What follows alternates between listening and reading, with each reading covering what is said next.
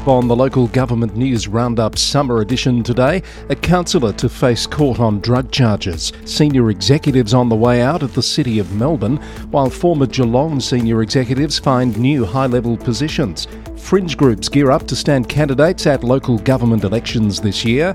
A Sydney council bans its councillors from talking to staff and concerns about a lack of interest from candidates for the upcoming elections in Townsville. Those stories and more ahead on the Roundup.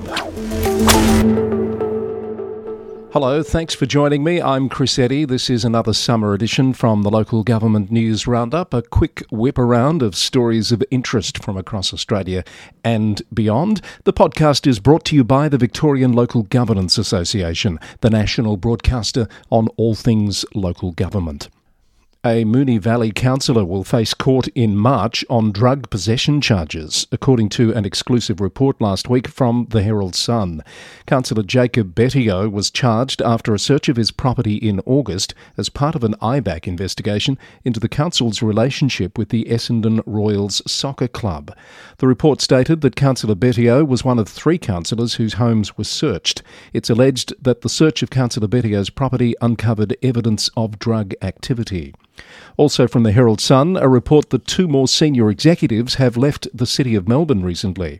The former head of property design and infrastructure, Roger Teal, has departed after controversial revelations last year that he was running a private consultancy while employed at the council.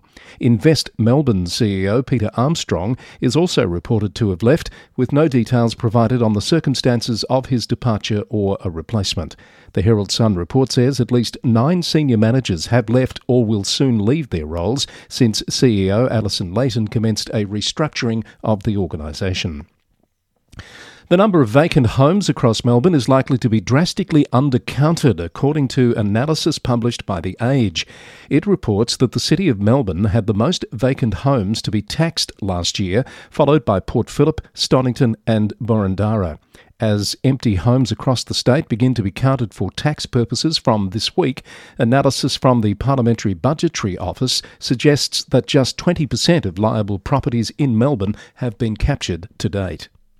In some other stories attracting attention from the press these past few days, a complaint has been lodged with IBAC about the parking of the Melbourne Lord Mayor's limousine on the footpath outside the town hall. That's according to a report from the Herald Sun. The complaint alleges the practice is a breach of road rules and grants a commercial favour to car hire companies. With local government elections ahead this year in Queensland, New South Wales and Victoria, The Age has published a look at the potential influence of fringe groups that are planning to run candidates.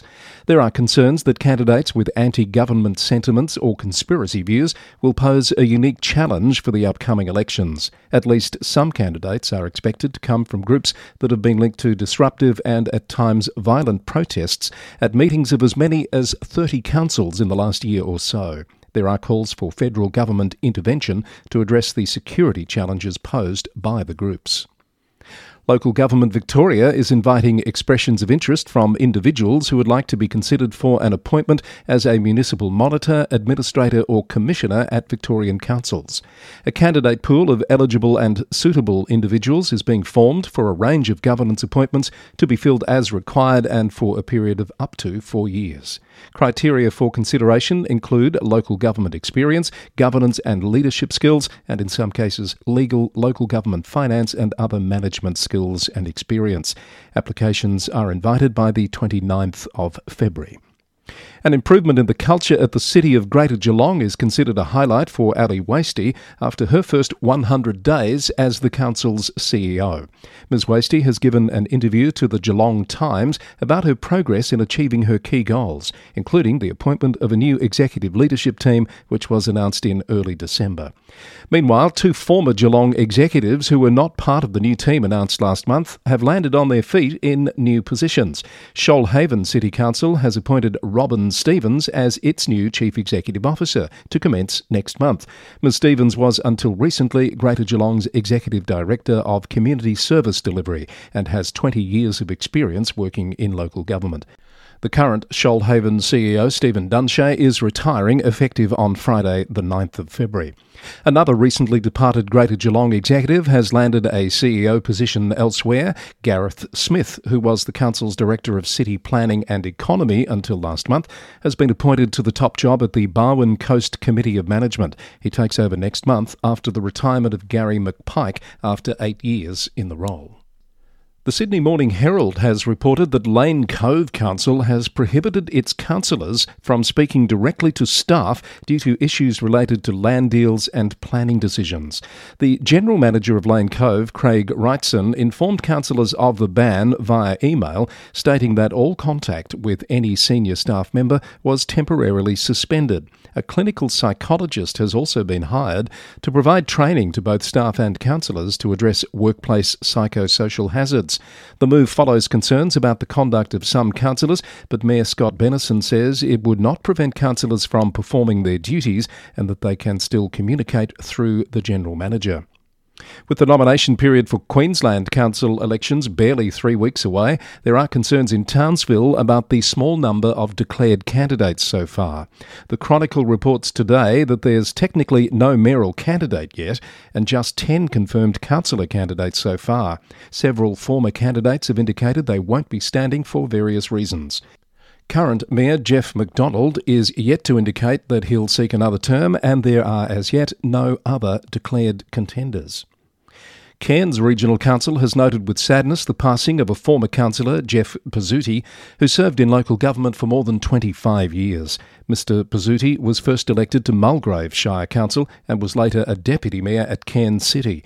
Current Mayor Terry James said Mr Pizzuti was a fine example of a dedicated community representative with an unwavering passion for the people of Cairns.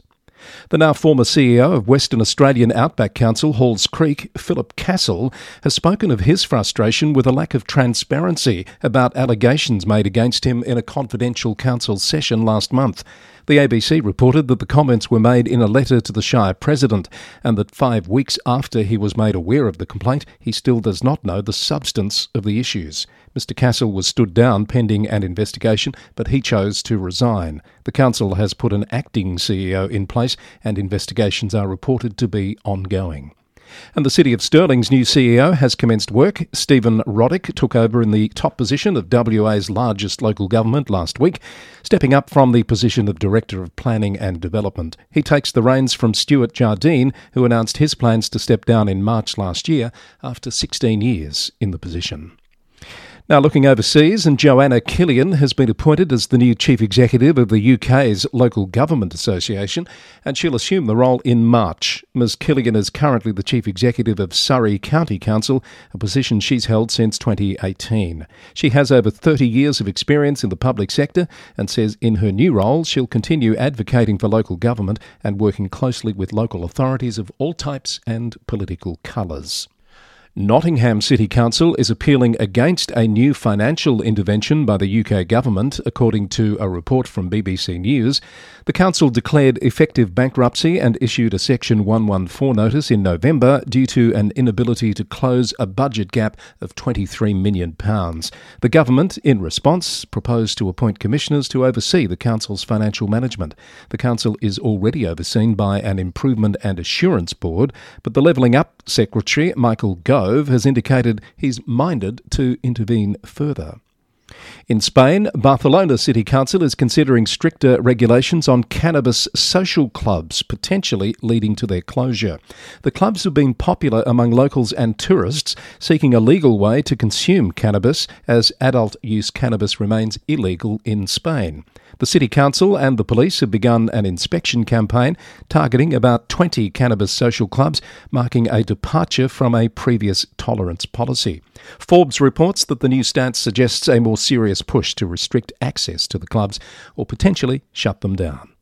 And two local government representative groups in Canada have announced a merger. Cross Border Interviews has reported that the Union of Municipalities of New Brunswick and the Cities of New Brunswick Association will be joined early this year. The UMNB represents 54 local governments in the province, while the CNBA represents 8, and the new body will cover around 70% of the province's local governments. And that's a brief look at some of the local government stories making news these past few days as the roundup continues in summer hiatus mode. We'll be back with more news very soon. The podcast is brought to you by the Victorian Local Governance Association. You can find the links to the stories referenced in the episode and a full transcript, as always, at lgnewsroundup.com. The Roundup is recorded in the City of Greater Geelong, Victoria, on the land of the Wadawurrung people of the Kulin Nation. Until our next episode, thanks for listening as always, and bye for now.